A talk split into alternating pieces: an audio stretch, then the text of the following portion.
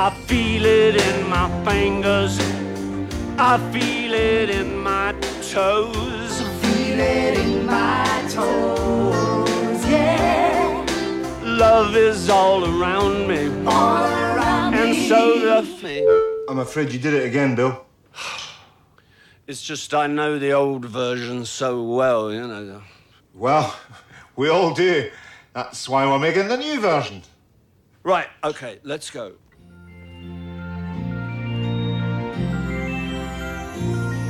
I feel it in my fingers. in my fingers. I feel it in my toes. Feel it in my toes, yeah. Christmas is all around me. All around And me. so the feeling grows. So the feeling grows. It's written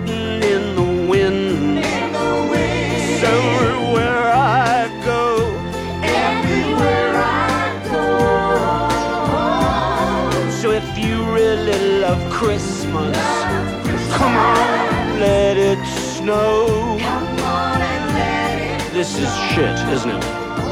Yep. Solid gold shit, Maestro. Hello, Hello. welcome to the film room. We are clearing one off the list that's been on there for many years. Yes, since 2013 at least. Yeah.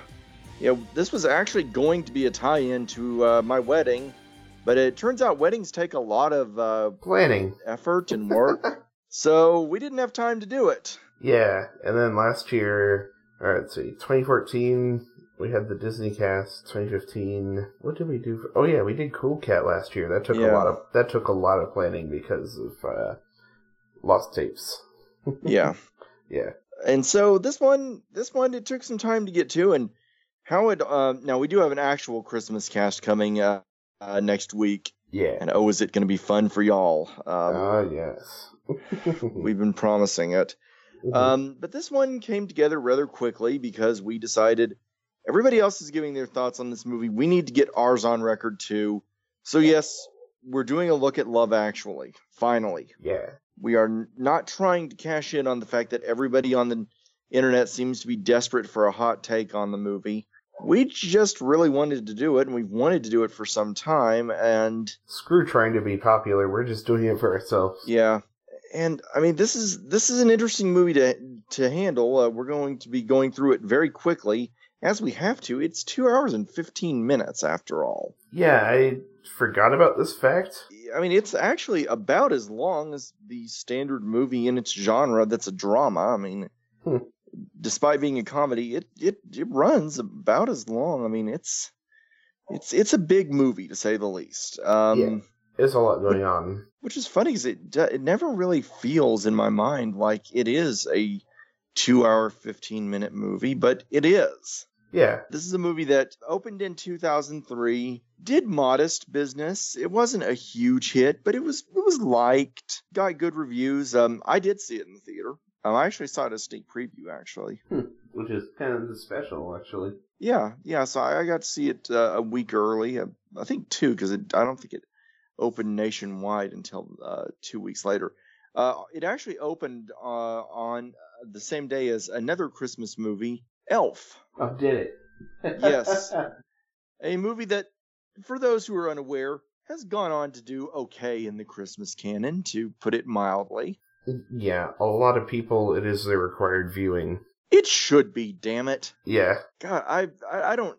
Th- this will not be a cast about that movie, but I, I will say I watched that movie late at night with a group of friends in theater hmm because like that was the only time we could go see it. And so we went to like a midnight showing even, and we laughed our asses off at that movie. yeah. It is. It is really funny. It is really uh one of the things I like about that movie that no other Christmas movie really does is their depiction of making modern toys. Yeah, it has fun with it. That always kind of bothered me as a kid. Oh, hey, Lola. Yes.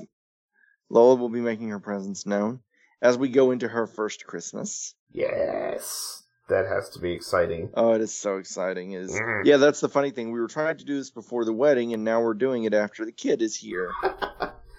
That's good timing.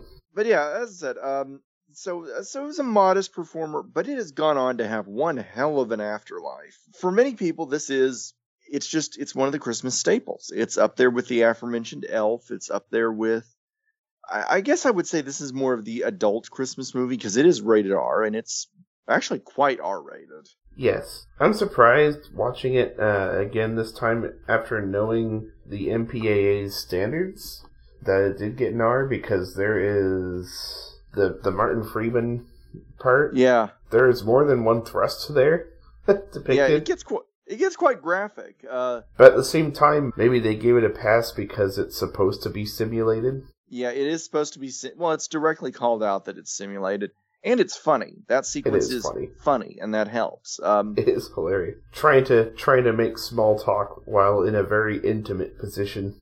And, and Jerry says if you could just put your hands on her breast. All right, okay, yeah. Is all right? Yes, yeah, fine. I'm gonna warm them up. And, and massage them, please.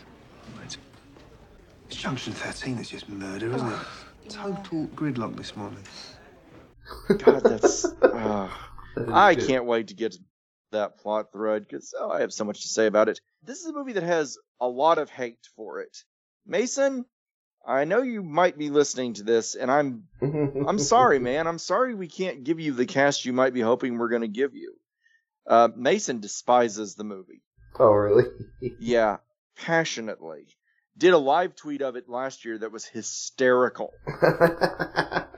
Damn. I'll have to go back and look. Yeah, it's great. He, it is great, and it's great for someone who, to be clear, I love this movie. I, I'm just gonna say it right now. I love this movie. I'm not, but that doesn't mean I don't have problems with it. Mm-hmm. But I do love this movie, and I want to talk about why I do. But th- there are problems with it, and I can appreciate the ribbing. But like, I mean, seriously, this movie has such a passionate hatedom that when I mentioned we were casting on it to several people, their response was, "Ew, why?" Because it's good. Because it's good. So that's why. Yeah, I think liking uh, uh, this movie and movies like it uh, for me is probably thanks to my mother. Yeah. This is one that my mom, growing up, and I'm not sure. I'm not sure so much anymore, but uh, habit of if she like really liked a movie, she would watch it over and over and over and over and over.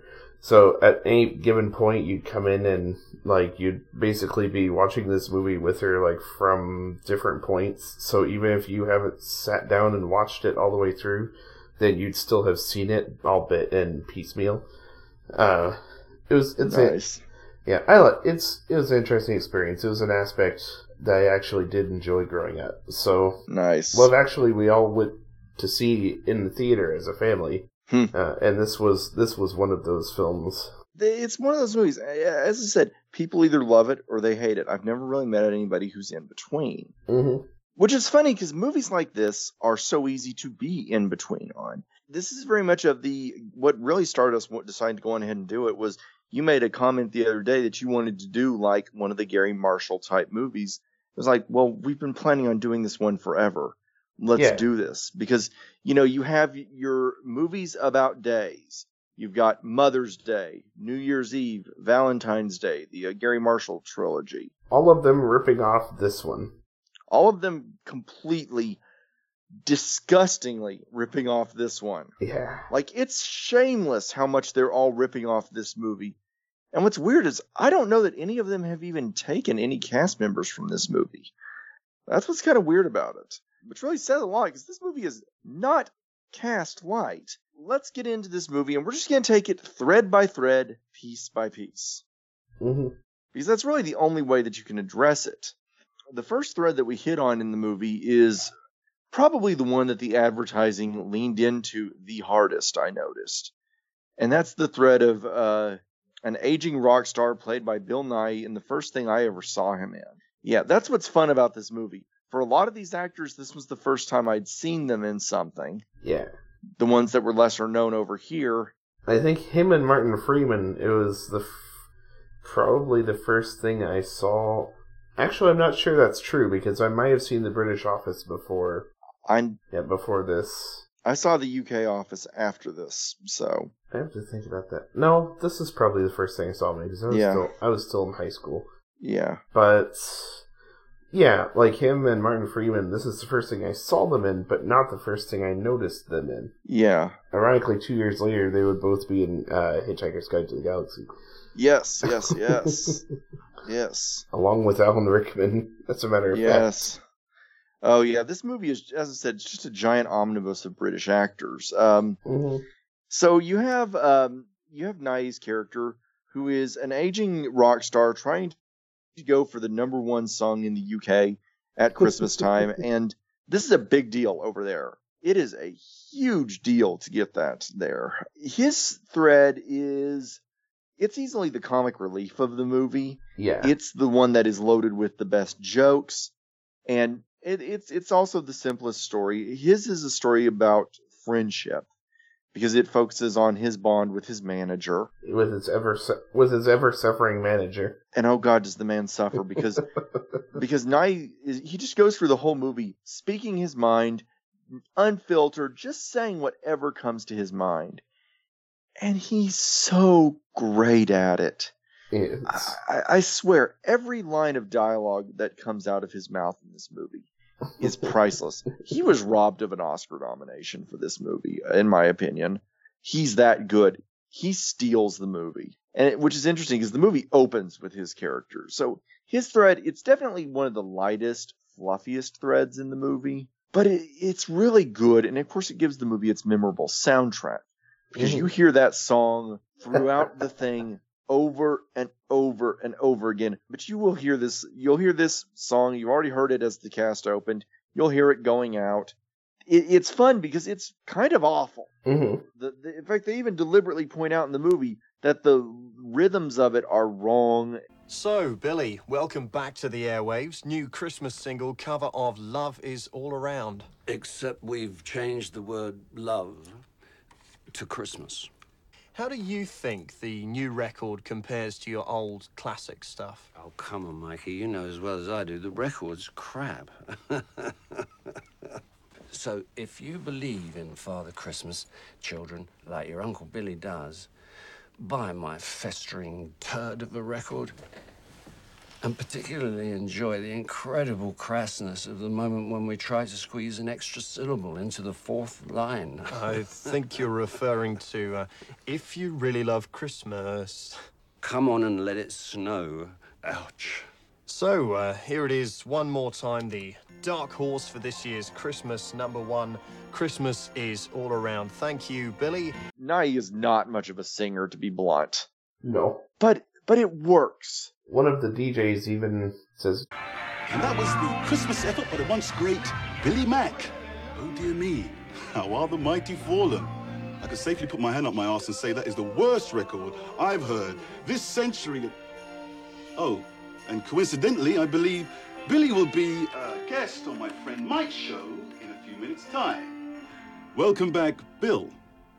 Yeah, it's it's great. All the shows that he's on in the movie, by the way, are of course real British talk shows. of course. Uh, the, the cameo by Michael Parkinson is lost on us, but it, that's Mhm. that. But it's I'm sure it played gangbusters over there. Uh, so you have that thread, and that that's that's one of the threads running through the movie. He never really interacts with anybody else. In fact, that's what's interesting about this movie is it's a Magnolia esque movie, but the Mhm. threads never really intersect. You you have his thread running through the movie. Then you have the thread of there's a newly sworn in prime minister played by Hugh Grant, who it's it's very much his thread is very much a wish fulfillment thread for the UK. You can't ignore the fact that the Iraq War started this year. That's true. This was the year of the Iraq War, and that really haunts the movie actually in a weird way. Uh, th- that Grant's character is the prime minister. This because Richard Curtis, the writer and director of the film, is extremely political.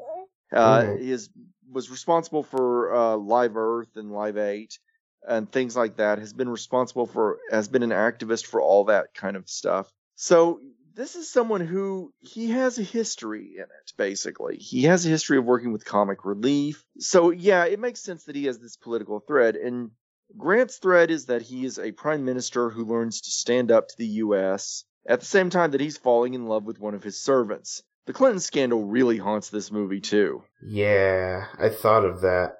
Let me just say right now that this is where we can stop and address one of the big criticisms of the movie, which is that it's kind of despicable that Grant's character seduces a servant. Yeah, it really is. Yeah. And you know what? It still kind of works because, and I, and I really think it works because, in part because Grant kind of has that wonderful sleazy quality about him in his best movies. Mm-hmm. Like he's really good at oily, sleazy, trashy characters. Yeah. This is uh when when was that whole scandal with him That was like eight years before this movie, and it still haunts that definitely. yeah.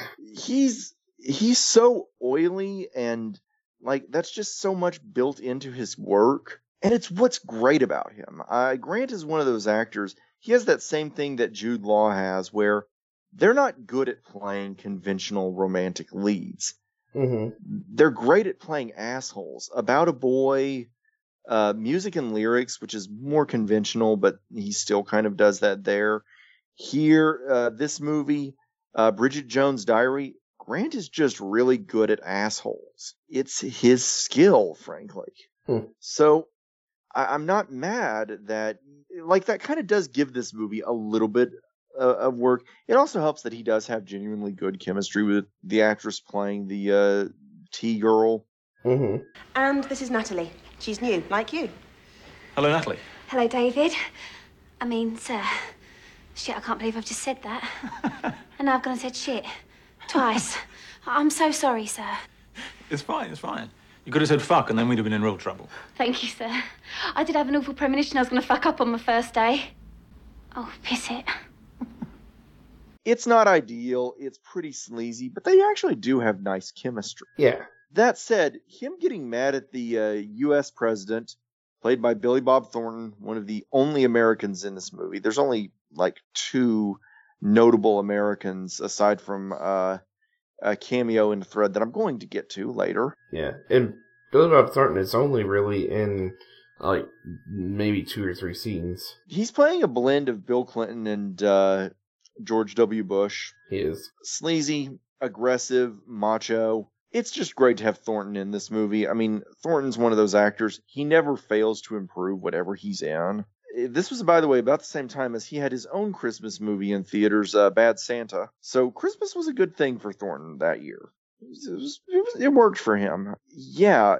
So the whole like impetus to Grant's character even standing up to the president, he is that uh, the president tries to make a move on.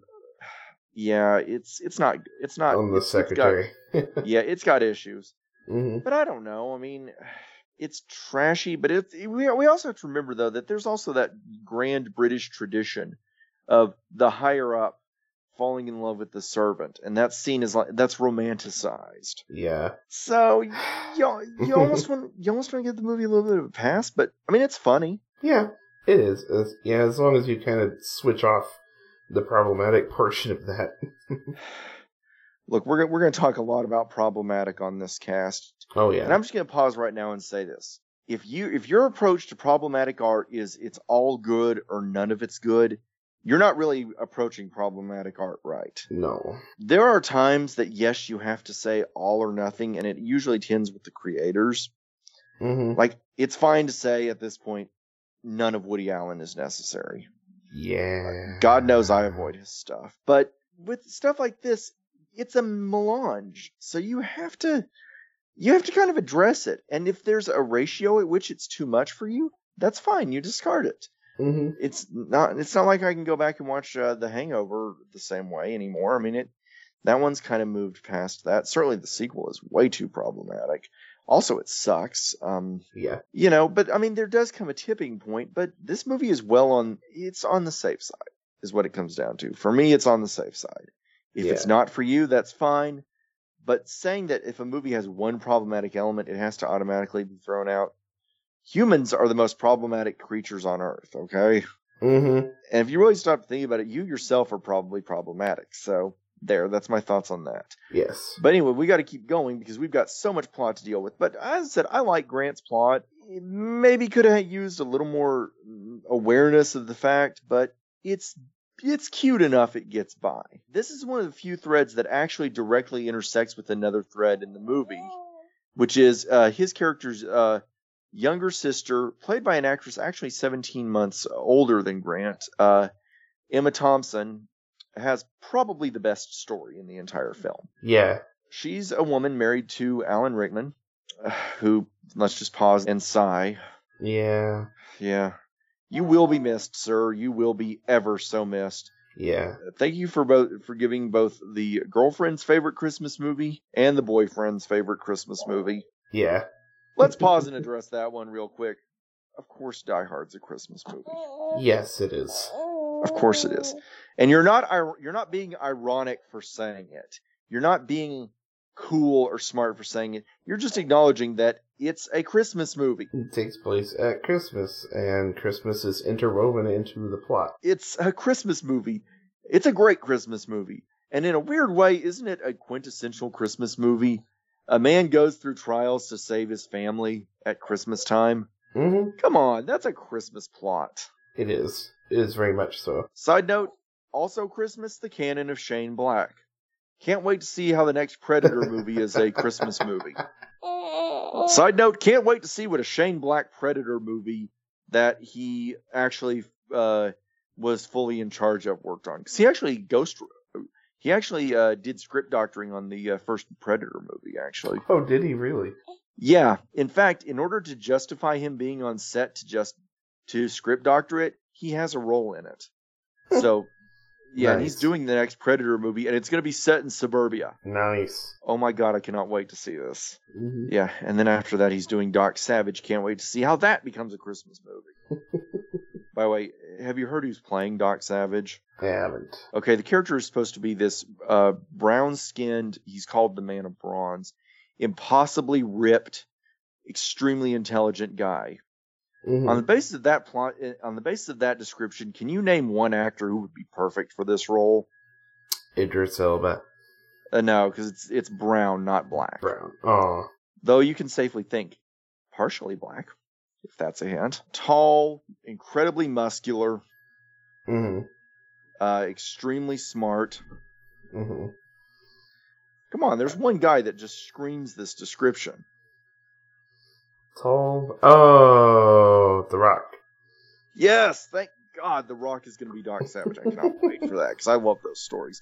But anyway, Nice. getting back to this movie. By the way, you know that Die Hard was Rickman's first movie role ever? Yeah, I know. At like 47. God, how is it not all downhill for you after that? I know. How is that not? How did he ever work again? Well, the answer is he was a legend. So again, yes, we sigh, we we mourn Rickman's passing. Sucks. Yeah. Uh, but he, but the their storyline is actually really one of the most touching, and I have suspected that Thompson had some input into this storyline because she is a screenwriter of her in her own right. In fact, she's a a uh, an Oscar-winning screenwriter actually, and does script doctoring herself. So I would not be surprised that she'd had some input into the storyline. Their story is a touching and sad one.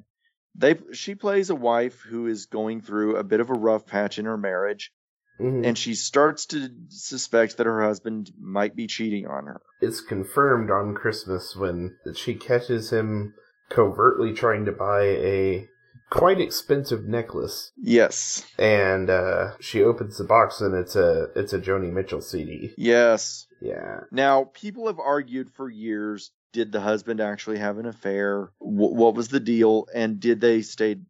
And because she can, she confronts him on it, and Mm-hmm. she calls him out. Tell me, if you were in my position, what would you do? position is that? Imagine your husband bought a gold necklace and come Christmas gave it to somebody else. I mean, would you wait around to find Good out if it... No, no, no, no, don't Christmas. Would you wait around to find out if it's just a necklace or if it's sex and a necklace or if, worst of all, it's a necklace and love? Would you stay, knowing life would always be a little bit worse? Or would you cut and run? Hmm. God, I am so in the wrong. A classic fool. Yes, but you've, you've also made a fool out of me. You've made the life I lead foolish too. And it's left ambiguous at the end as to do they get back together. This is one time where we do have word of God on this. Uh, the film's script editor went on Twitter and said, number one, yes, he cheated on her. He absolutely cheated on her. Hmm. And they did reconcile, but it was never the same. It was always broken. And that, Mm. her storyline is the, the really sad one in this movie. And God, it's great. Uh, Thompson is just, she's always great. She, she's one of those actresses. She always improves whatever she's in. hmm It is really moving. It is a bit strange that her character is just randomly the sister of the prime minister. Yeah, it's kind of a big connection there. it is. And that's another thing about this movie. It's very white hmm a- and it is very rich, frankly. Most of the characters in this movie are rich. It is also notably one of, like, I don't know, five mainstream movies in existence to have a a biracial couple and not make a big deal in pointing out that it's a biracial couple. Yeah, that's something that I don't think the movie gets enough credit for, and in fact, we'll use that as a segue to one of the next storylines. But uh, yeah. I, I do uh, just a few more things about this one. This is it's a sad story. It's a poignant story. It's it's touching, and Thompson and Rickman act the hell out of it. It doesn't hurt that they've acted together before. Uh, he was in, uh, in fact, he was in uh, Sense and Sensibility with her, which she wrote. Hmm. So, and, and they worked together multiple times before. In fact, I think he directed her in a movie. Uh, they've worked, yeah, they've worked together a lot. This is a long time connection. They- They're believable. It's it's a really powerful wound, and for what's worth, by the way, um, interestingly enough, Grant was supposed to be in um, Harry Potter as well as uh, which Thompson would later be in because Yeah. let's face it, half of Great Britain was in that franchise.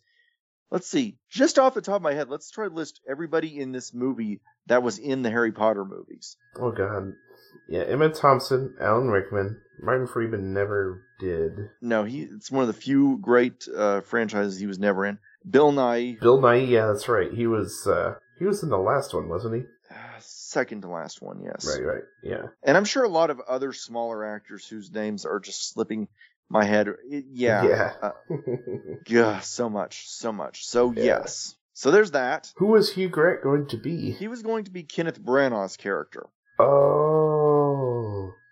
I don't know. I that would have worked, but I think Kenneth Branagh does it a bit better than he would have. It's a win-win situation. It is. So you have that. So you have that uh, bit of casting. But again, God, we have so many threads to get through still. But as I said, I, that's probably my favorite story of the entire film.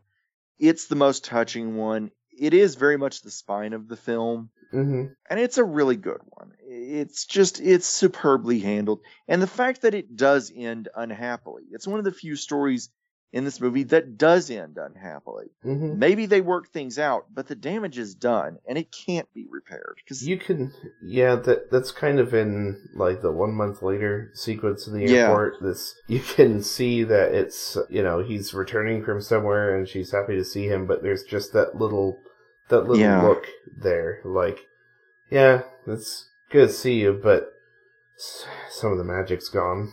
Yeah, it can't Yeah. be okay, and I mean that's Yeah. that's reality. Then you've got um, since you mentioned that biracial couple, Mhm. let's address let's address the a lot wrong with this subplot. Yeah, Yes, one of the plot threads is a videographer played by one of the few actors in this movie who didn't manage to get any notable roles for many years after this. Hmm. He, for many years, was just an anonymous British guy. And then the unlikeliest series of all changed that with The Walking Dead.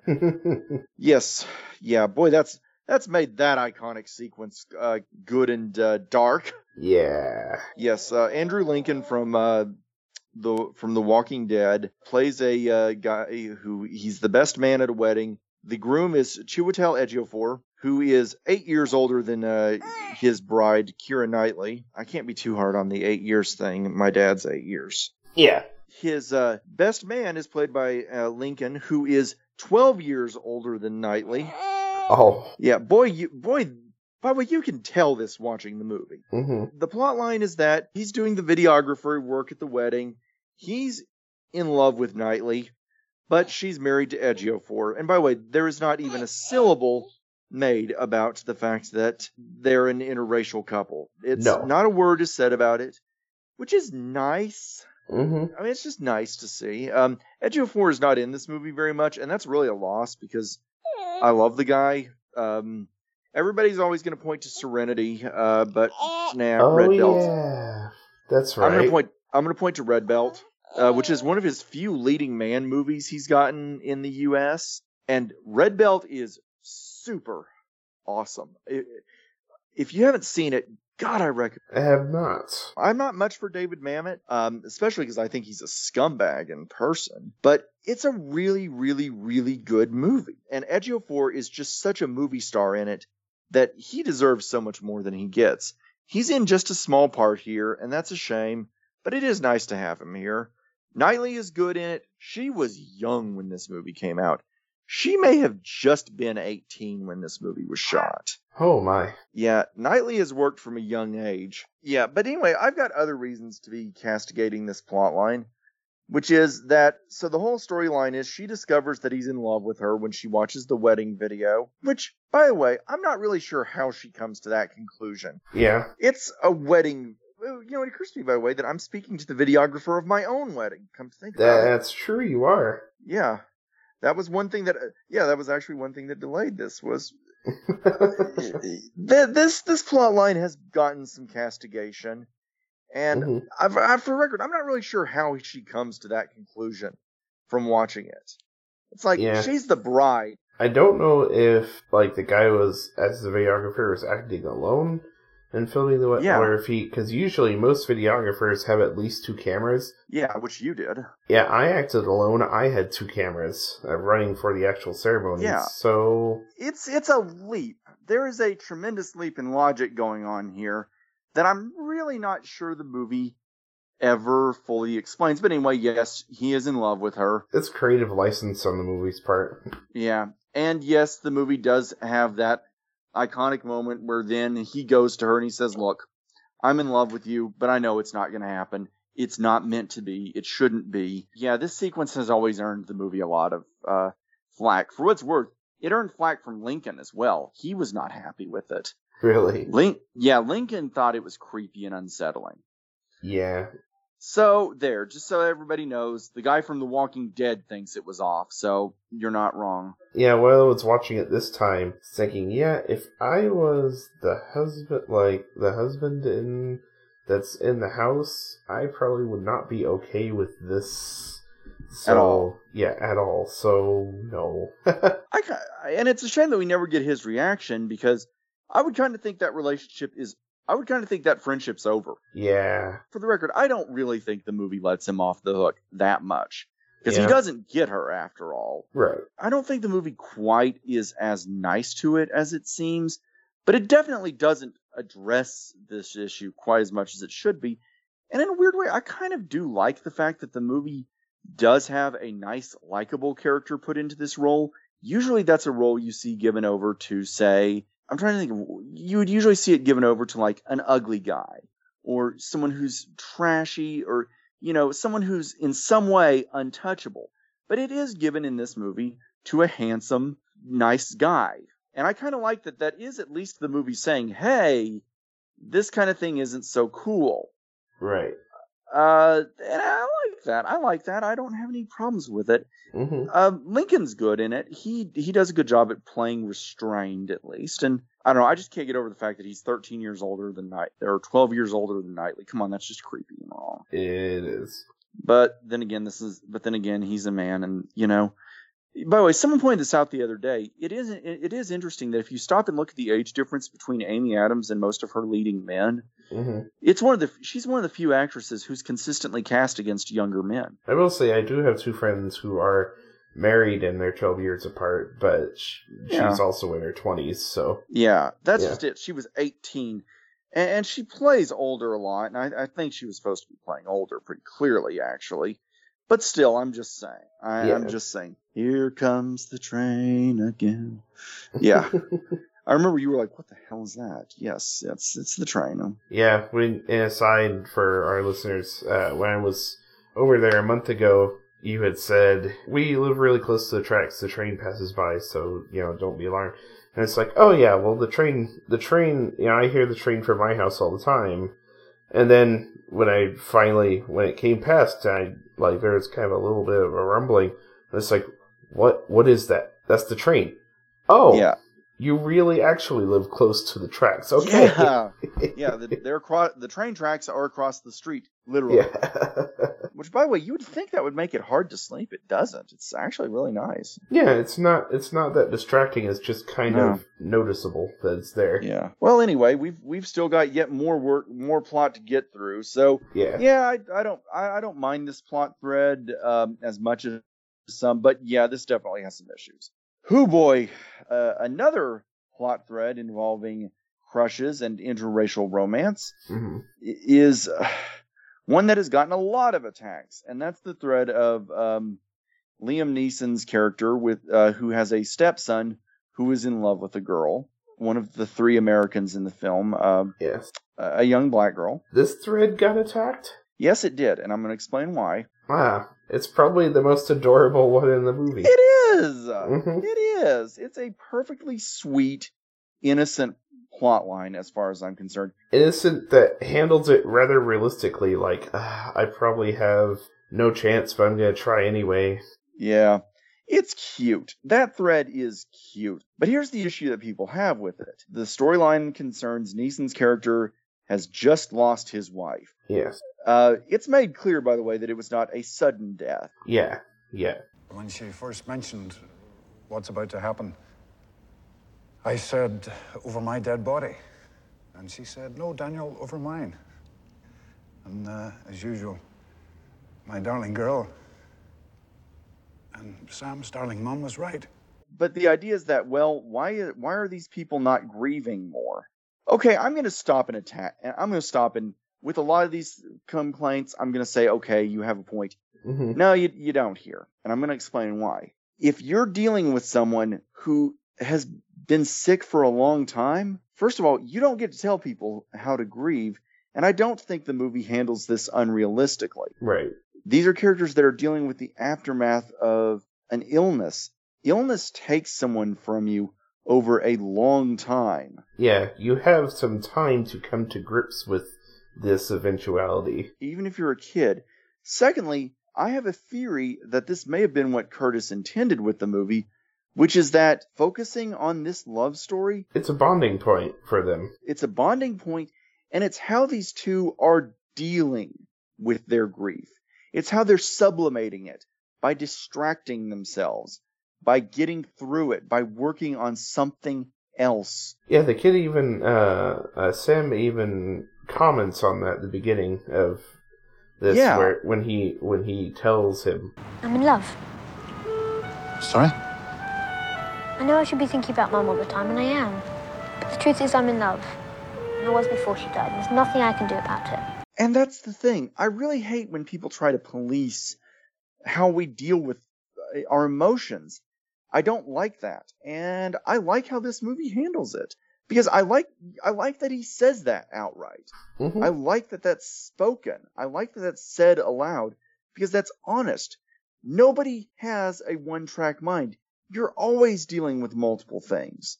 a couple days ago, I went to the funeral of uh, one of my teachers, uh, one of my college professors, Dr. Poe. I'd probably mentioned him before on the cast. Like, he was probably one of the most important teachers ever. Like, I, he meant a lot to me. Uh, uh, I've had s- countless conversations with him on film, and, you know, he's, he's a big, he's a loss. Like, he means so much to me that I've, uh, after the funeral, I went out and bought a document frame and framed his, uh, which I will post a picture of. Actually, is Yeah, is it's lovely. Yeah, he, uh, I framed the program for its memorial service, which he felt again, you know, illness. Like it was kind of sudden illness, but uh, it was enough to where he got to actually plan out his help plan out his memorial service, and uh, his program is a playbill. Which is awesome. Yeah. And the thing was divided into acts with somebody, with one of his playwright friends actually uh, uh, holding up an Act 1, Act 2 sign. uh, to divide that. the service. Yeah, it was it was great. It was probably the most fun I've had at a funeral, which is weird to say. But anyway, the point I was making with that is, uh, like straight after the service, I went to a friend's house. Uh, well, I went to f- spend time with family, then I went to a friend's house, kind of a Sunday ritual, and I had a lot of fun with them. And then afterwards, driving home from doing that, you know, I just had the thought, well, you know, I have all these other things I'm dealing with personally, emotionally, and uh, other than Dr. Poe. I miss Dr. Poe, but life goes on. Yeah. And and and that is kind of the idea that does run through that sequence. Um, Yeah. and it's and it is it's so well acted. Neeson gives such a touching, sobering performance that it's made all the worse by the knowledge of what would happen a few years later. Regrettably, in 2009, uh, Neeson's wife uh, would have a very sudden. Um, uh, she suffered uh, an injury, a brain injury, Hmm. uh, in a skiing accident, and uh, would die a few days later. I did not know this. Yes, leaving him the father of two young boys, Hmm. his own children, uh, actually, admittedly. So it doesn't quite map one to one, and it was sudden. But it is a little hard to watch a movie where Neeson is a widower, Yeah. uh, being a father, and knowing that in real life he had to do that. Yeah. I've I've read that uh, I've read that what helped him get. Th- oddly enough, one of the people that helped him get through it was his uh, Schindler's List co-star. Believe it or not, Really? Ralph Fiennes. Yes. Wow. Yeah, there's there's ugh. but uh such a s- but it's a that's a that's a great one. There's also a more fun uh subtext to this. Mhm. Uh the uh, the uh actors that play the uh son and his uh would be love interest are also on Phineas and Ferb now. Yes. Notoriously, yes. Where they play where the same relationship is playing out actually. I kind of love that. That's that's, That's just pretty kind great. of awesome. That's just kind of awesome. Um Yeah, that's like Michael Cera and Anne on Rest Arrested Development. them showing up, them working together again in a very different context. Yes, it's Scott Pilgrim. Yeah, it's that it's that level. By the way, uh, Whitman's case coming and going because her uh, childhood uh, best friend is uh, on arrested was on Arrested Development with her actually. Really? Yeah. Maybe? Yes. Yeah. I thought so. Though they never had much interaction on the show, but in real life we're extremely close. So yeah. Speaking of weird connections like this, did you see? Have you seen the Hamilton episode of Drunk History? Not yet. Not yet. Mm, dude, like you, uh, can I tell you who plays Hamilton and Burr? Who? Hamilton is uh, what's what's what's Maeby's name? Like, what's her actual Uh, name? Alia Shawkat. Yes, her. Uh, she's Hamilton, and um, Aubrey Plaza is Burr. Nice. Yes, Nice. is nice. I need to see that. Yeah, Lin Manuel makes a fun drunk. Oh, I'm sure he does.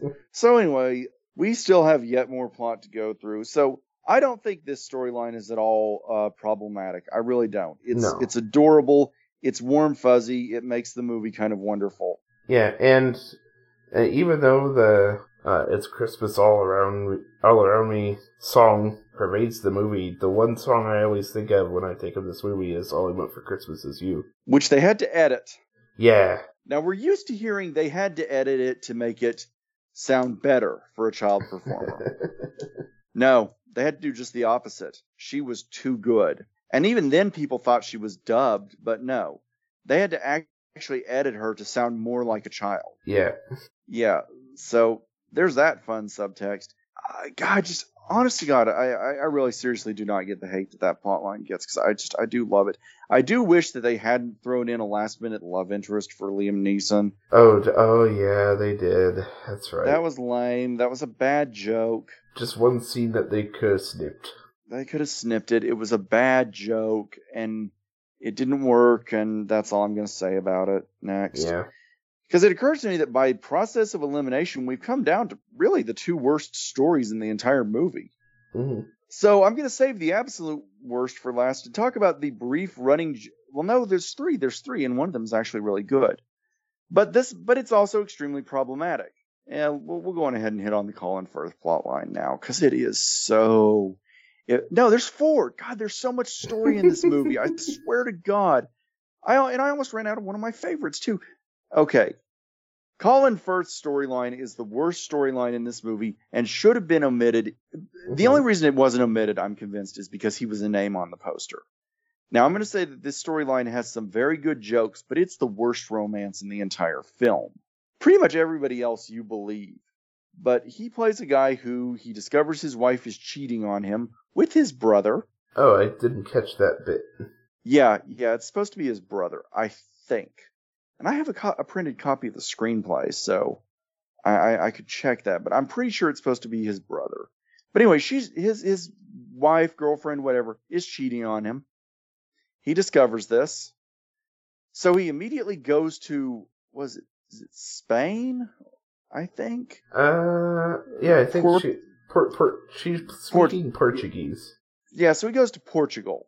Okay, so right off the bat, you've got the fact that it's whiteness really pervading this movie. And he falls in love with the housekeeper. Okay, this movie already did this plot line once before, and, and I was letting it off the hook with uh, Grant's character. I don't let it off the hook here. Yeah. This is a pretty problematic story. It has some good lines, it has some good jokes. Um, he, but anyway, he's a writer. Um, and he's, you know, since he's living there all the time, he winds up having a lot of interaction with this woman and they fall in love, though it's not at all convincing to be blunt. Even with a language barrier there, uh, I think, yeah, I think the language barrier would be a big uh, problem as far as that goes. And you kind of have a hard time believing that they're going to fall in love so deeply that he proposes to her after six weeks. God, what a whirlwind of a romance that is. Yeah.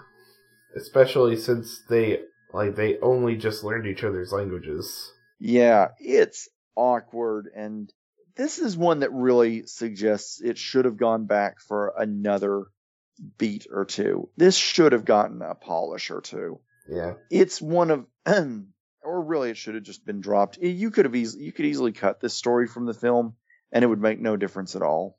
Yeah. It's it's really honestly only in there because Colin Firth is a star. Yeah. He's not he's not bad in it, but he's one of those actors. He's rarely bad, so Right. my my whole take on the storyline is, yeah, it's it's there, Yeah. But I really have some serious issues with this story all the same. So so that's one of the threads in this movie. Yeah, it's definitely it's definitely a taking advantage of storyline too. Mm-hmm. I don't know, it just doesn't work. It just doesn't work. One of the stories that does get a lot of critique as being extremely problematic is Laura Linney's plotline. And this is an interest this is a plotline that has a little bit of interesting casting to it. Curtis was mad because he wanted an actress that was fitting Linney's type, but he'd written the character for a Brit. No, which uh She's the uh, advertising she's the ad woman who's uh, with the mentally ill brother. oh yes, that's right. Who has a Yeah. who has an office crush? on Yes. This guy. Yeah. And how long have you been in love with Carl, our enigmatic chief designer? Um. Two years, seven months, three days, and I suppose an hour and 30 minutes. Invite him out for a drink, and then after about 20 minutes, casually drop into the conversation the fact that you'd like to marry him and have lots of sex and babies. You know that? Yes. And so does Carl. Think about it, for all our sakes. This is one of the stories in the movie that doesn't end happily. And I've got some issues with it, but I'm going to get to them. But anyway, the story is that Curtis kept wanting a type like her to go in and do it. And finally the casting director was like, so just cast her. Just just just rewrite the part and cast her. And that was a good decision. Linney's good in it. She's she's one of those actresses. She falls into the always good category. But she's an American. It's never really explained why she's there. It may have been explained and I just am forgetting it. But, anyway, she's a rare American and really it doesn't need to be explained. There's a couple of Americans in the movie. Americans live in Britain. Yeah, that's not unbelievable. I I have a British friend who lives in Australia, so it's not unbelievable. Her storyline is that she's got a crush on a coworker, played by Xerxes from 300. That's who that yes. is. Yes, Oh, yes, that's that is. funny. He looks very different in this. Yes. especially because he's not in whatever the hell face that was. For the record, the real Xerxes actually looked m- more like how Leonidas was depicted in that movie. Just saying. Just saying. But oh god, there's so much. This is not the place to get into everything wrong with 300. no. if you if we were to list everything wrong with 300, we would just start that movie and let it run. Though I still do kind of like it in a weird way. But anyway, so she's in love with this guy. They're all they almost get together, but then she gets a call from the hospital that her brother, who is paranoid schizophrenic, I think is what it's supposed to be, is having an episode and she has to go to be with him. They don't ever get any resolution. She doesn't wind up getting to be with him with her crush, but she, you know, she chooses her family instead of him. Okay, this is a bit of ableism. There's no denying that.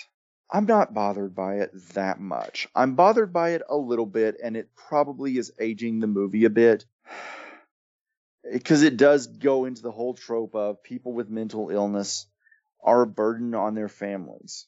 Which is now more than ever becoming, yeah, quickly outdated. It's becoming outdated. It's scummy. There's some truth to it.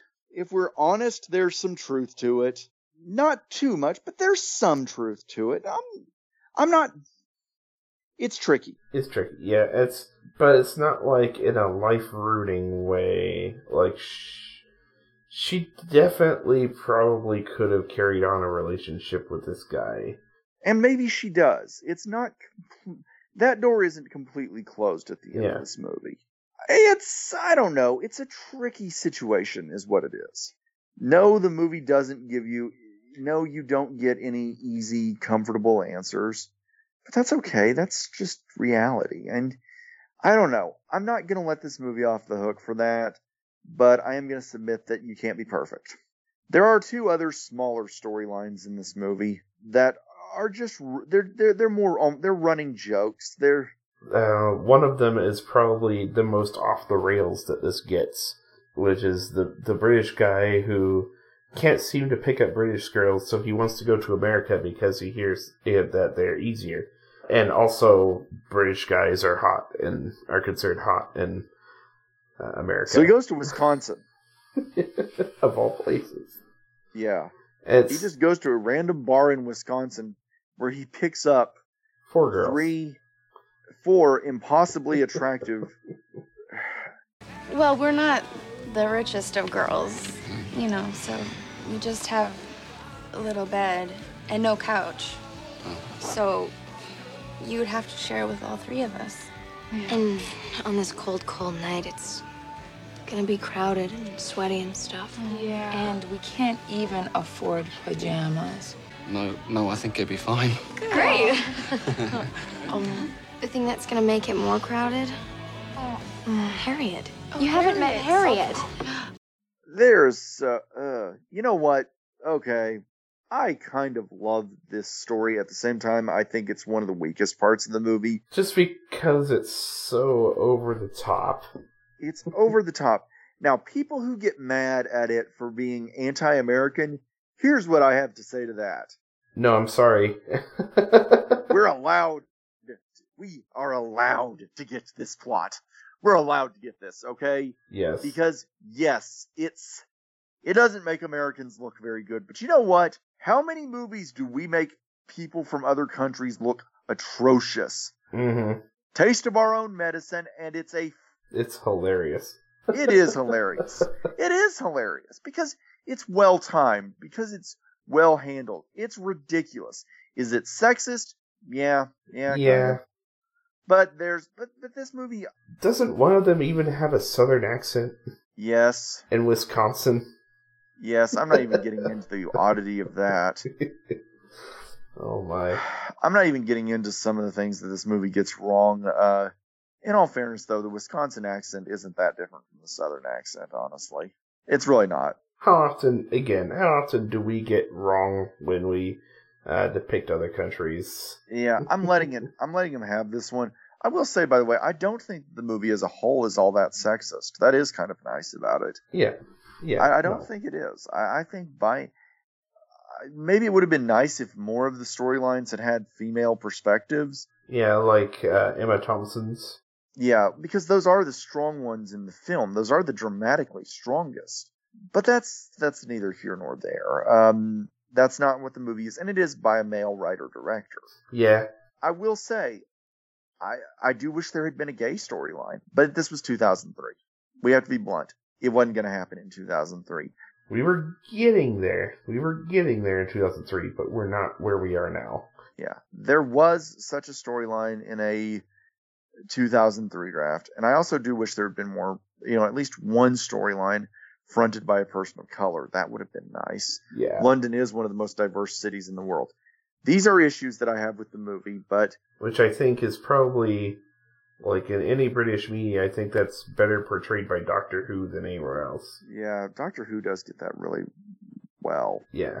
Um, I know his next companion is going to be a POC, so Oh, good. yeah. So we've got we're down to one storyline, just one story, and it's uh it's actually a really lovely, funny storyline about two stand-ins for uh, a movie who fall in love Yeah. And who have a cute G-rated courtship while enacting these extremely X-rated scenes. Yeah. Uh, the the woman is played by uh, a, a British comedic actress, uh, Jo- Joanna Page, who's done a lot of work over there. hmm And the guy is Martin Freeman. So if you want some in-depth shots of Freeman's ass, here you go. Yeah. We see his ass a lot in this movie. Yeah. It's not promising. it, it's it's it's I don't know. It's this was the first thing I ever saw Freeman in, and he's good in it. This was just after the UK Office was done, so he's good in it. He's good. It's it's nice to have him in it. Yeah. I, I like him in it. It's it's funny. It's cute. It's sweet. It's fluffy, but but it's nice. And I don't know. Yeah. Just just the just the bit where you know he asks her out and she's like, oh yeah, sure, and then the next shot is uh is like she's obviously like uh it's yeah i'm i'm Yeah, not gonna it's graphic. describe it it's pretty graphic but you know he's just continuing like Yeah, that is really great. You know, Normally, I'm really shy about this sort of thing. It takes me ages to get the courage up. So, thank you. god It's great. It's one of the great laughs in the film, and God, there are so many great laughs in this movie. Now that we've covered all the storylines, I'm just going to say it. I really, even after we've gone through and thoroughly examined the movie, yeah, my opinion is still sky high on this movie, frankly. yes This is a wonderful movie. And I would love to be able to go with everybody else and, you know, join the hot takes. But after 13 years, your opinion's pretty hard set on a movie. And yeah I mean, there are some that are going to evolve, you know, with great shifts. This one just isn't. right It has things wrong with it, wrong with it, but it had those things wrong with it the day it was released. yeah It, you hope that somebody else is going to do better, frankly, uh, on those areas. I don't know. Some of the complaints I just really do disagree with, and this is a hysterically funny movie. It has so many laughs in it. Again, everything with Bill Nighy is hysterical. Everything with Freeman is great. Grant's character gets some great ones. Uh, Rowan Atkinson's cameo is great. Nice for Blackadder fans, because of course Richard Curtis worked on that. yeah By the way, I'm actually looking at the complete script book of it. I have the entire Blackadder script book. oh nice yeah i think you showed that to me actually Yeah, that's good. That's good. Yeah. I don't know. I just I do love this movie. I have the screenplay. I have a printed copy of the screenplay. I know where everybody who hates it is coming from, but I just can't go there. I'm sorry. This movie makes me laugh. This movie makes me feel good. At two hours and 20 minutes, is it a bit long? Yes, it is. Interestingly enough, uh, Freeman's subplot is entirely cut out when the movie airs on television. Go figure. yeah Is there any way you could have gotten that into the movie and made in, into a TV airing and made it work? No at least not in america Then again, in uh, then again, I know Boogie Nights has a uh, TV cut. i would be i would be interested to see that actually because I have seen parts of it, and it is unbearable. yeah just because they cut so much Yeah, there is so much cut. I don't think you. I don't think that's. Uh, I don't think it's possible. It's doable, but you have to cut so much. You have to censor so much dialogue, and you wind up gutting a tremendous movie. So Mm-hmm. no, no, no. Um, this movie, it's long, but God, it's worth it. And I just, I'm sorry, I just can't go to the, I can't go to the, to the hatedom. I, I can't. So yeah, I'm fine with this movie being a Christmas classic. Watch it. Yeah. It's well worth it. It's, it's well worth your time. And I'm safely assuming everybody that's listening to this has either seen it or they know enough to know they're not going to see it. But yeah, this is this is one that I really loved. So those are my thoughts on it. It's a shame it took us so long to get to it. Yeah, but we got it. We- We've gotten to it. We've crossed it off the list. Um, I will say, what does this get wrong right that so many of the other movies don't get right? What? Because you know, Valentine's Day and New Year's Eve are pretty awful. What does this get right that those don't? Well, here's a list of things. Number one, Richard Curtis is a much better writer than the people that write those. So we can start with that. Richard Curtis is a way better writer. Number two, uh, it's a the actors are better. I don't think I'm going to break many hearts to say that I would rather watch Hugh Grant than I would ra- than watch Ashton Kutcher. Mm, yeah. Yeah, yeah, the actors in these are better, and I don't know, they're just better paced. They're just better timed. Yeah, Jessica Alba is in Valentine's Day, just to give you an idea of the level of acting that we've got there. Ah. Yeah. There's a reason we will never be doing a career retrospective on her. Just saying. But I don't know. I mean, I just, I, I just, I love this movie. However, let's talk about a movie that I don't love. Because next week, Uh, uh, that's our Christmas special, right? yes, This week, yeah, we are doing. Since we hit our goal, we had Thomas back on, and we talked about God's Not Dead 2.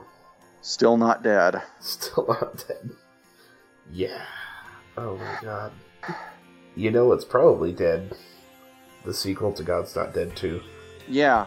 Again, only doing a third the box office of your first movie. That's pretty bad. Uh, by the way, I'm glad that we've never gotten a sequel to this movie because you know that someone's considered it. Uh, no, we, we never did get a sequel. That's good. Good. We don't need one. Leave it be. Leave it be. So yeah, so that's that. Um, really quickly, let's. Uh, you can find us at thefilmroom.org. Hit up our contact page there for all our contact info. Thanks to our patrons. Yes. Uh, thank you, Sean from No Totally, leading with you this time. Uh, thank you, Barack Anil. Uh, thank you, Bridget. Thank you, Nathan. Thank you, Sheila. Thank you, Daisy. Uh, Yep. yeah. Thanks, y'all. Patreon.com slash the film room. I love Christmas, I always will.